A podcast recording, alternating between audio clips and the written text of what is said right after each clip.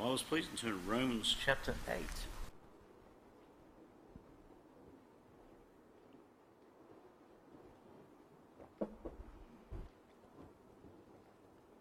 Let's look to the Lord in prayer. Gracious Father, we thank you this night for the privilege we have of being able to come together around this, your word. We pray, Father, that tonight you would guide our time in your word. Lord, we know that your word is precious. We know that your word, Father God, is a lamp to our feet and a light to our path or way. We know, Father God, that your word is given to us for our instruction. We do pray tonight that you'd help us to learn, Father, from this passage that which you'd have us to learn. Lord, give me clarity of thought and wisdom of speech. Lord God, tonight uh, I might make uh, this passage clear uh, to us that we might understand it for your glory. And that, Lord, that uh, tonight you would indeed receive all the praise and all the glory as we search your word and search its truth, that you might be praised. Bless our time now in your word, we pray in Jesus' name. Amen. We have said that the Romans chapter 8 is, or has been entitled, The Believer's Declaration of Freedom. And we saw the first freedom was a declaration of freedom from judgment. Secondly, there was a declaration from defeat. And tonight we want to continue to look at the third declaration, declaration of freedom from discouragement, here in Romans chapter 8, verses 18 to 30. We've seen that God has a plan. God has a purpose in our suffering. And He's using our present sufferings to fit us for glory. And Paul explains in Romans 8 18 to 30 that no matter what the discouragement, no matter what the suffering, that one day it will be worth it all. And as believers, we have this confidence because of our relationship to the Holy Spirit. We know that in Christian suffering, the Spirit of God defeats sin, gives strength, sonship, salvation, and support. And now today we see that in Christian suffering, God's Spirit gives safety in Romans 8, 28 to 30. Well, we may suffer in this life, and we will suffer. We need to understand that God has a perfect plan for all of us as believers. And so, firstly, tonight, I want you to note with me God's perfect plan explained in verse 28 and 29. It says in verse 28, And we know that all things work together for good to them that love God, to them who are the called according to his purpose. For whom he did foreknow, he did also did predestinate to be conformed to the image of his Son, that he might be the firstborn among many brethren. God's perfect plan explained. You know, the Lord does not leave you and I in the dark as to what his plan is for you and for me as believers. What is God doing in our life? Why does he let us suffer? Why does he take us through trials? Why do we go through tough times? God has a plan in that. And so now to add to the sense of comfort and add to the sense of security, the Lord now tells us or shows us how we can be comforted. Even while we're waiting for the rapture, while we're waiting to leave this world and go home to glory, while we wait for his return, you and I can be comforted in the midst of that tribulation, in the midst of the life that we now live. You know, Romans 8.28 must be one of the most quoted and best loved verses of the book of Romans. There's no doubt about it, and we know that all things work together for good for them that, to them that love God, to them who are called according to his purpose. And knowing this verse and believing this verse will turn defeat into victory, gloom into glory as we study this passage together. The first thing that we need to understand in the explanation of God's plan is that God is in control. And that's verse 28. God is in control. He says, all things work together for good. The all things here is to be taken literally, in case you weren't aware of that, uh, which seems like an obvious statement. It's to be taken literally. It literally means all things, including all the things listed in verse 35 and verse 38 to 39. Look in verse 35. Who shall separate us from the love of Christ? Shall tribulations or distress or persecution or famine or nakedness or peril or sword? Verse 38. For I am persuaded that neither death, nor life, nor angels, nor principalities, nor powers, nor things present, nor things to come, nor height, nor depth, nor any other creature shall be able to separate us from the love of God, which is in Christ Jesus our Lord. So the all things includes all things, including what's listed in verse 35 tribulations, distresses, persecutions, famine, nakedness, perils, sword, and those things listed in verse 38 and 39. Okay? So all things work together for good. The reason why all things work together for good is because they're under God's control. Nothing catches God by surprise. There's no accidents with God. There's no whoops moments with God. You know, you and I are going through life, and God us says, whoops, I didn't expect that to happen. That doesn't happen with God. God never gets caught by surprise. There's no whoops moments with the Lord. There's no blind chance with God. It's not a case of, well, I hope it happens for them. God is working his plan through you and me. And he's working his plan for us. So God is working all things together for good. But notice,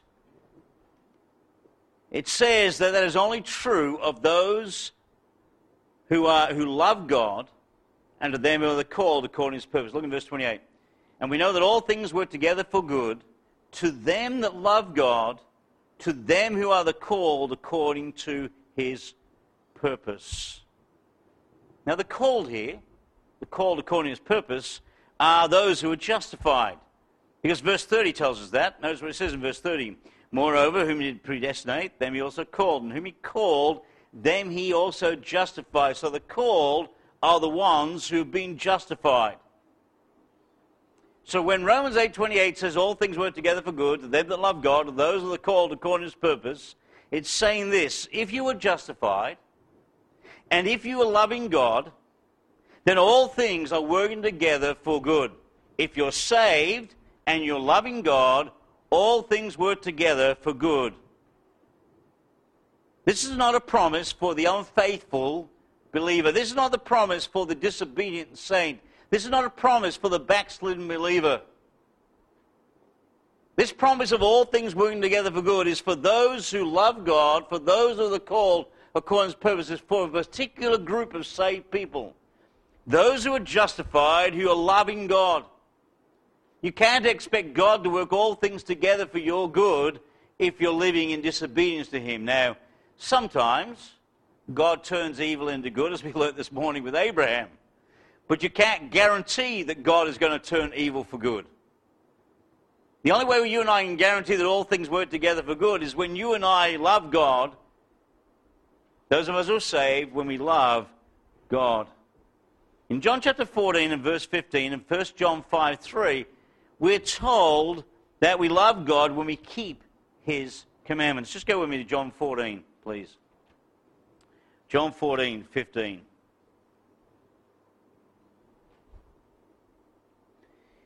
He says, If you love me, keep my commandments. He repeats it in 1 John chapter 5 and verse 3.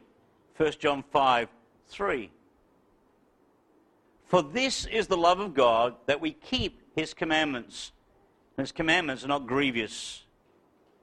This is the fair measure of our love for God. God says the way we measure our love for him is how much we keep his commandments. It's easy to think of loving Jesus in a merely sentimental way that, you know, I love him. In emotional terms, I love him because he first loved me. But God says that love ought to produce action. If we genuinely love God, it will produce action. We will keep his commandments. Our love must always be connected with keeping God's commandments. And we demonstrate our love for God by our obedience to God. And so Romans 8:28 is intended to be a comfort to obedient Christians. There is a benefit to being obedient. There is a, a, a joy in being obedient. If you and I are obedient to the Lord, all things then work together for good. Now, this fits in with the context of Romans chapter 8. The context that you and I have been learning about, particularly in Romans 8 1 through 11.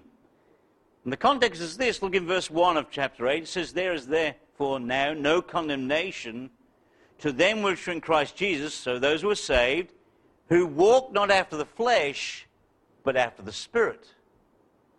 There's no condemnation to those who are saved, who are walking not after the flesh, but after the Spirit. For those who are in the Spirit, who walk after the Spirit, have this assurance that all things are working together for good. Okay, remember the context. The context is talking about our spiritual walk. He wants us to walk in the Spirit and not to walk in the flesh. He wants you and I to bring glory to Him by letting the Spirit of God work in us and through us.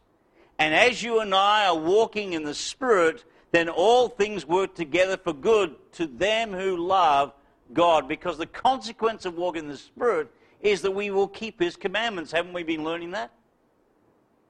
That you and I don't have to keep the law.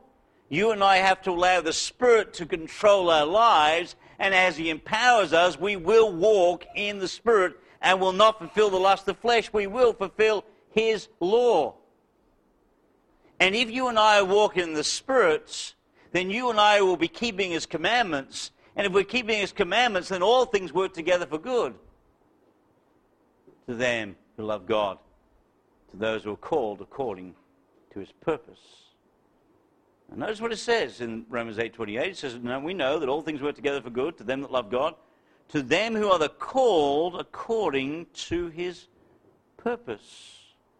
This implies that God has a plan that God has a purpose, God has an intention regarding all those who become Christians, all those who get saved. Everybody who is justified, God has a plan for.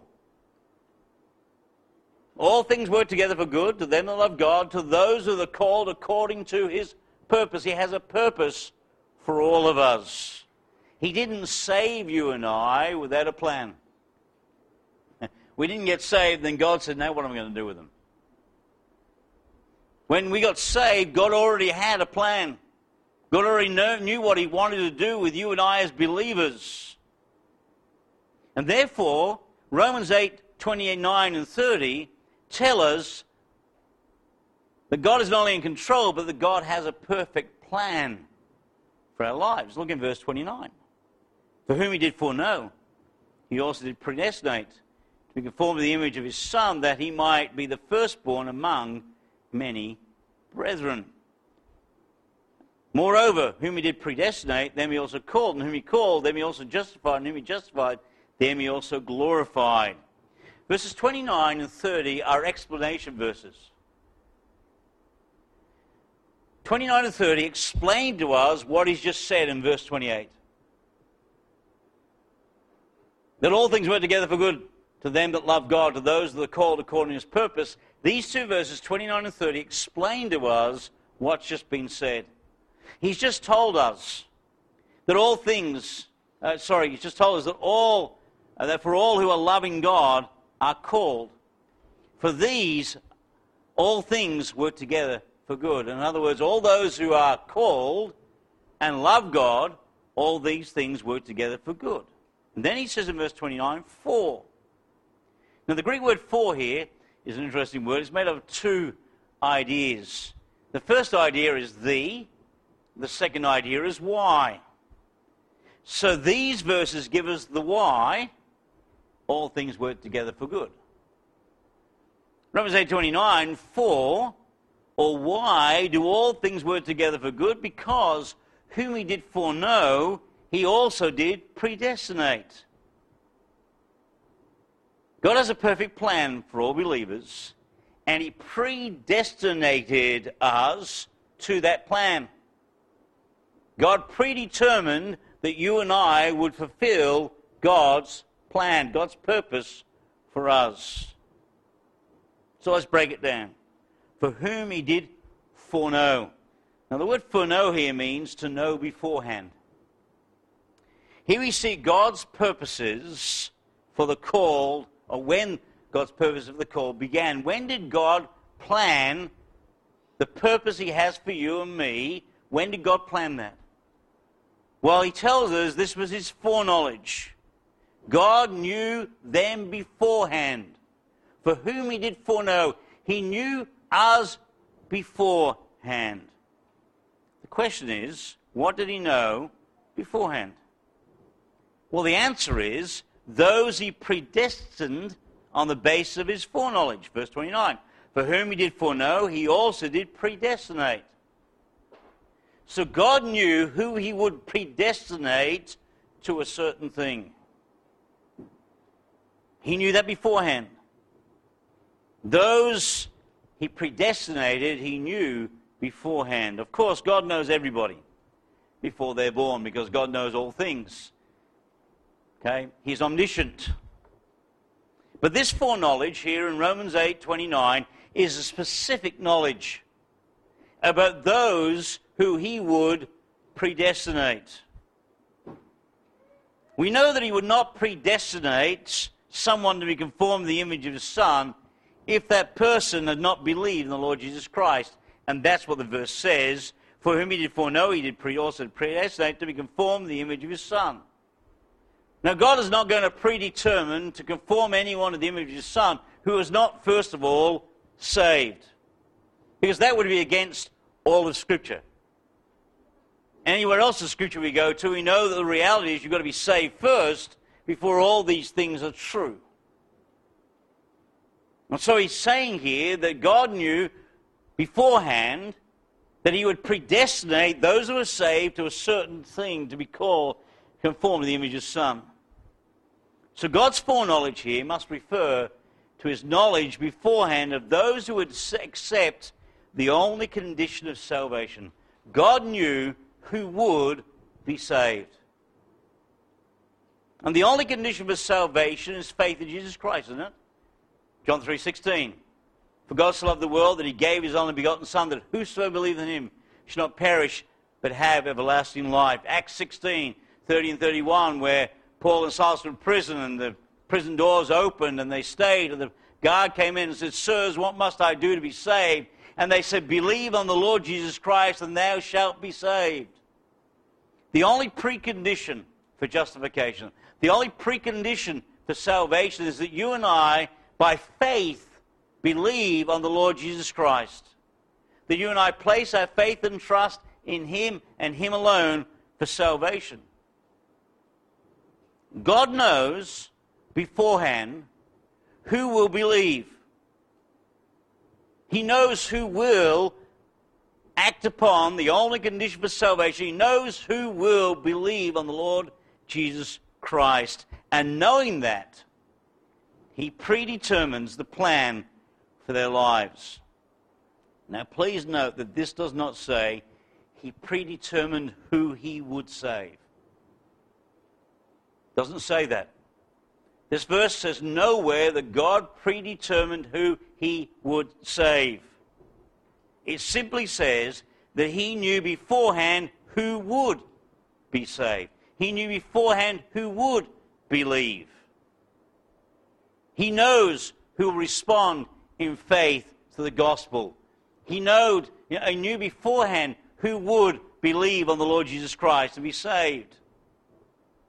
That's how he can say what he does in verse 28. All things work together for good to them that love God, to those that are called according to his purpose. He can say that because God knew beforehand who would be saved, and he predetermined for them what the outcome of that salvation would be. So Romans 8:29 says, "For whom he did foreknow, he also did predestinate to be conformed to the image of his Son." Now the word predestinate here means to limit or mark out beforehand, to design definitely before, or ordain before. So predestination and foreknowledge go together. He foreknew, and that foreknowledge of who would believe includes a predestination, a predetermination of what he will do with all those that will believe. He was told that he predestinated not to be saved, but that as we are saved, to be conformed to the image of his Son. Now remember, salvation is by faith in Christ and faith alone. In fact, in God's Word, as far as believers are concerned, predestination always, always has to do with what God predetermined to do for those who were saved, never God working towards salvation. Always. When it comes to believers, the word predestination always has to do with what God has predetermined to do with us once we are saved. It's never God predetermining who will be saved. It's always predetermining what he will do with those who are saved. And that has to happen because you and I have a free will. You and I can choose to be saved or you and I can reject the gospel. It's up to us. But God says, I know all those who will make the choice, who will believe on the Lord Jesus Christ, and all those who will believe in Jesus Christ, I predetermine this, that they will be conformed to the image of my Son. That is my will for them. It never refers to predetermining who will be saved. So God ordained, God designed, God marked out beforehand what those he knew would believe were to be conformed to. It was the plan of God, purposed in eternity past for us. This is what God predetermined for you and for me. And we can say to every believer, on the force of this verse, that God has a plan for your life and my life. Every believer, God has a plan for us. And it's right here. We're told what that plan is, and that plan is that we be conformed to the image of His Son. That's why all things work together for good to them that love God, to those who are called according to His purpose, because God's purpose for us is that we be conformed to the image of His Son. That's why all things work together for good. The good of Romans 8:28 is the conformity to the image of Christ. God's working in your life, working in my life, in the midst of all of the life struggles, He's working to conform us to the image of His Son. He's molding us like the potter and the clay so that you and I might be molded into the image of His Son. He is working on us to be in the image of His Son. That's what God predetermined He would do with you and I. That's His plan for us. Now, we may be disobedient at times, and therefore God's predetermined design for you and for me and for our lives may not have complete fulfillment in this life. The Lord may have to undertake some remedial work in our lives as we live our life. He may have to chastise us. He may have to put us through some trials and tribulations. He may have to bring us back to the, the narrow path. He may have to work in our lives because we stray from the path that God has for us, this predetermined plan that He wants you and I to be conformed to the image of Christ. You and I may stray, and when we stray, He might have to bring us back. That's why it says that this plan, this all things working together for good, is to them that love God. Those who are walking in the Spirit will have all things working together for good because God is working the plan. But sometimes, like the potter, he finds that the, the clay is not molding the way he wants to, and he has to take the clay and he has to rework the clay, start from scratch. Sometimes God has to take us and rework the clay because we strayed, and he has to bring us back and then start working again. But overall, his predetermined plan for us as believers is that we be conformed to the image of his Son. Now, the word conformed here is the same word as the word that's translated in other places, the same form as. We're conformed, we are to be conformed in the same form as the image of his Son. Isn't that what 2 Corinthians 3.18 tells us? That you and I are changed into the same image from glory to glory by his Spirit. That from justification to glorification through sanctification, God has changed us from glory to glory to what? Into the image of his Son. Why? Because that's God's predetermined plan for us. God wants you and I to be like his son. The final fulfillment of this, the final conclusion to this, will be when you and I get to glory, when the resurrection takes place. Look in Philippians chapter 3, please. Philippians chapter 3.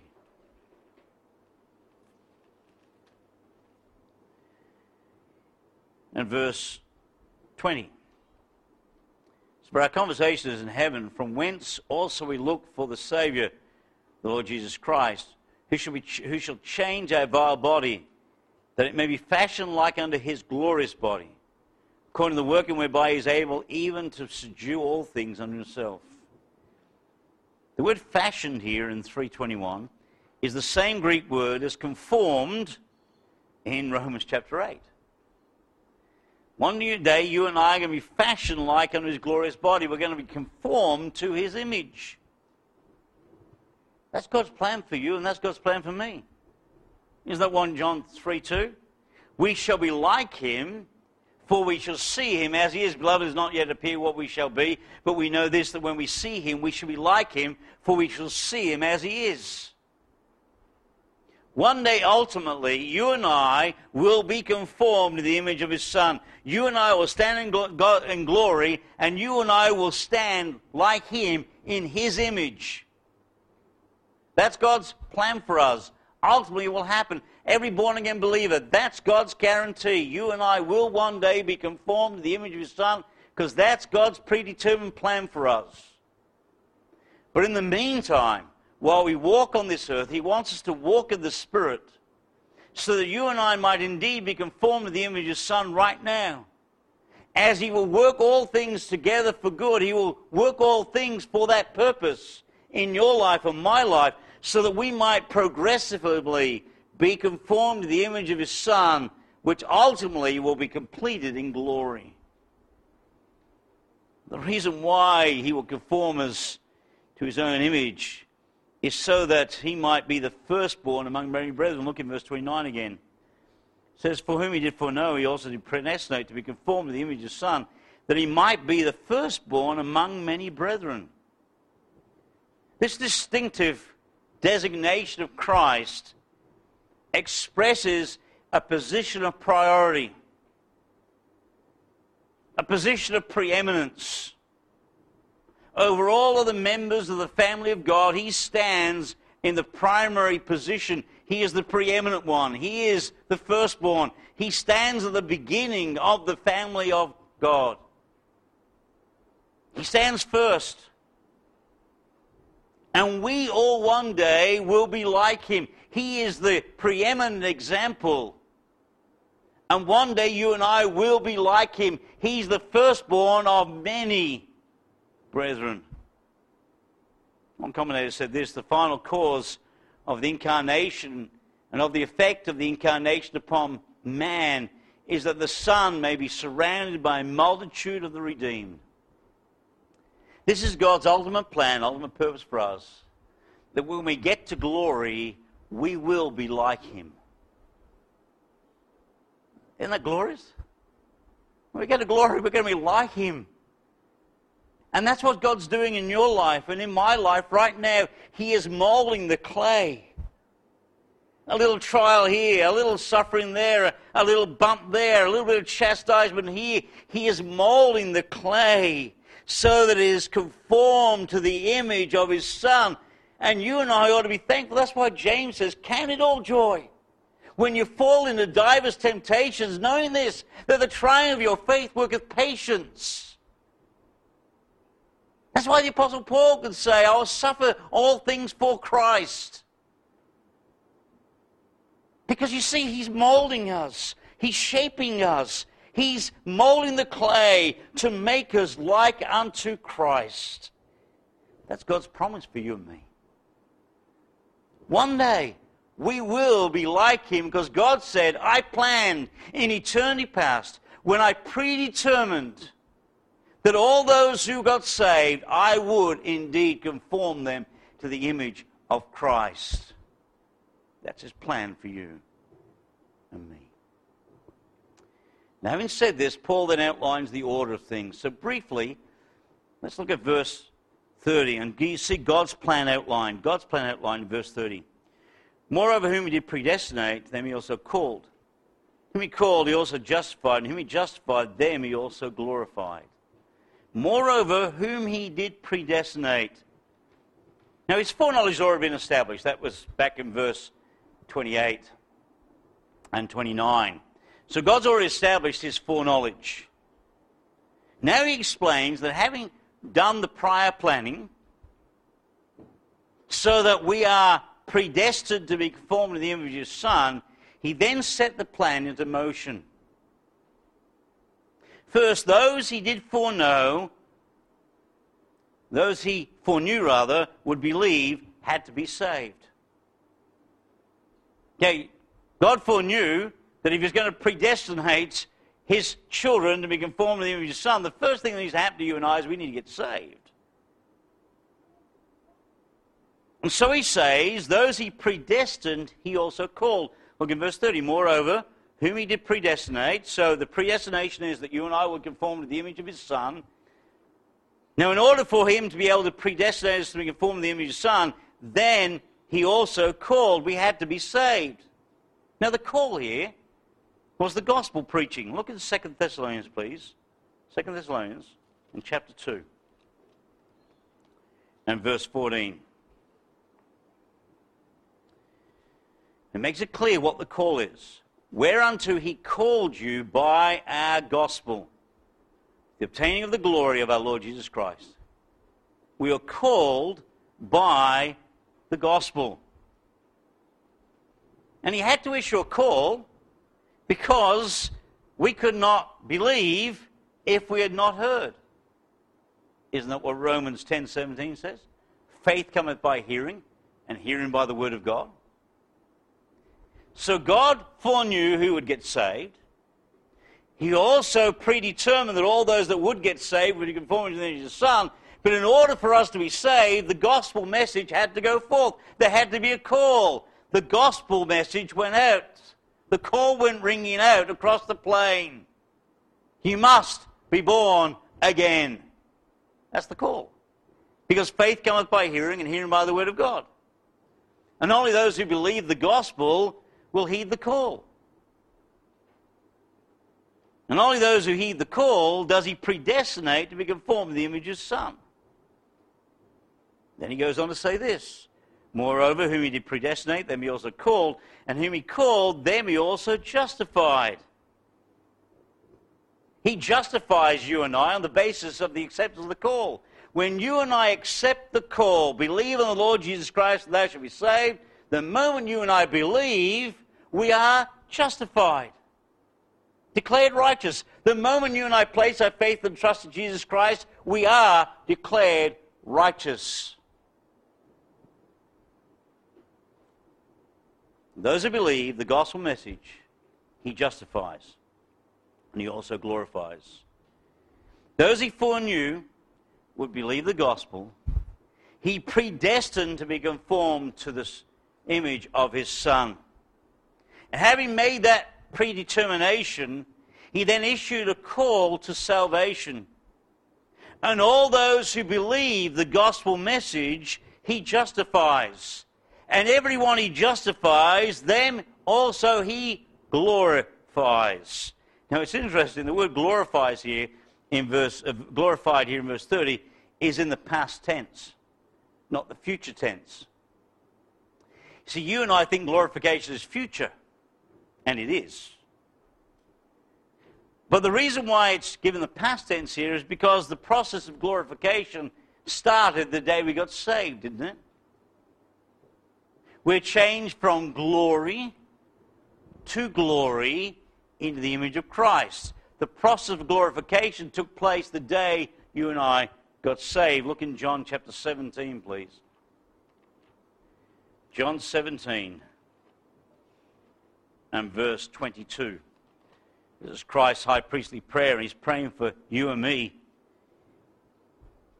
And he says this in verse 21 that they all may be one, as thou, Father, art in me, and I in thee, that they may also be one in us, that the world may believe that thou hast sent me. And the glory which thou gavest me, I have given them, that they may be one, even as we are one. He's given that glory to us now. Right now, the process of glorification has started in your life and my life. That's why he wants you and I to walk in the Spirit. The old man is dead. The new man is now dwelling within. The Spirit of God lives within you and I, and He wants you and I to walk in the Spirit so that right now, as we live this life, He might work all things together for good in our lives so that you and I might be conformed to the image of His Son, which is His ultimate destination for all of us. But that process of glorification has already started in you and me. All the way here, God is taking the initiative. He predetermines, He calls, He justifies, He glorifies. And truly, our salvation is all wrought of God. He had a plan for us and a purpose for us. And we can rest in this knowledge that God does His part to ensure that His plan will come to pass. And So tonight we can praise God that God has a perfect plan for all of us who know the Savior. While we may suffer in this life, we need to understand that God has a perfect plan. And therefore, in the midst of trials of life, let's remember that one day it will be worth it all. For one day we shall see Him. We shall be like Him, for we shall see Him as He is. Let's trust Him with our lives. Let's walk in the Spirit daily, that we might indeed be conformed to the image of his Son. Let's pray. Gracious Father, we thank you for the book of Romans. We thank you, Father God, for passages such as this. Lord, just spell out so clearly what a great God you are. That, Lord, you, in eternity past, made a decision that you would save all who would believe. And that once we'd believed, you would then predestine us to be conformed to the image of your Son. That then you issued a call, the gospel call, so that we could believe. And upon profession of faith, you then start the process of glorification in us. That ultimately one day will end with us standing at heaven's shore.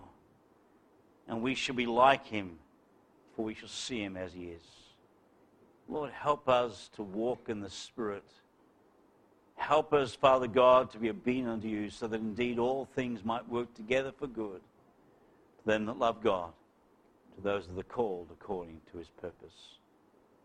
Commend your word to us this night, we pray in Jesus' name. Amen.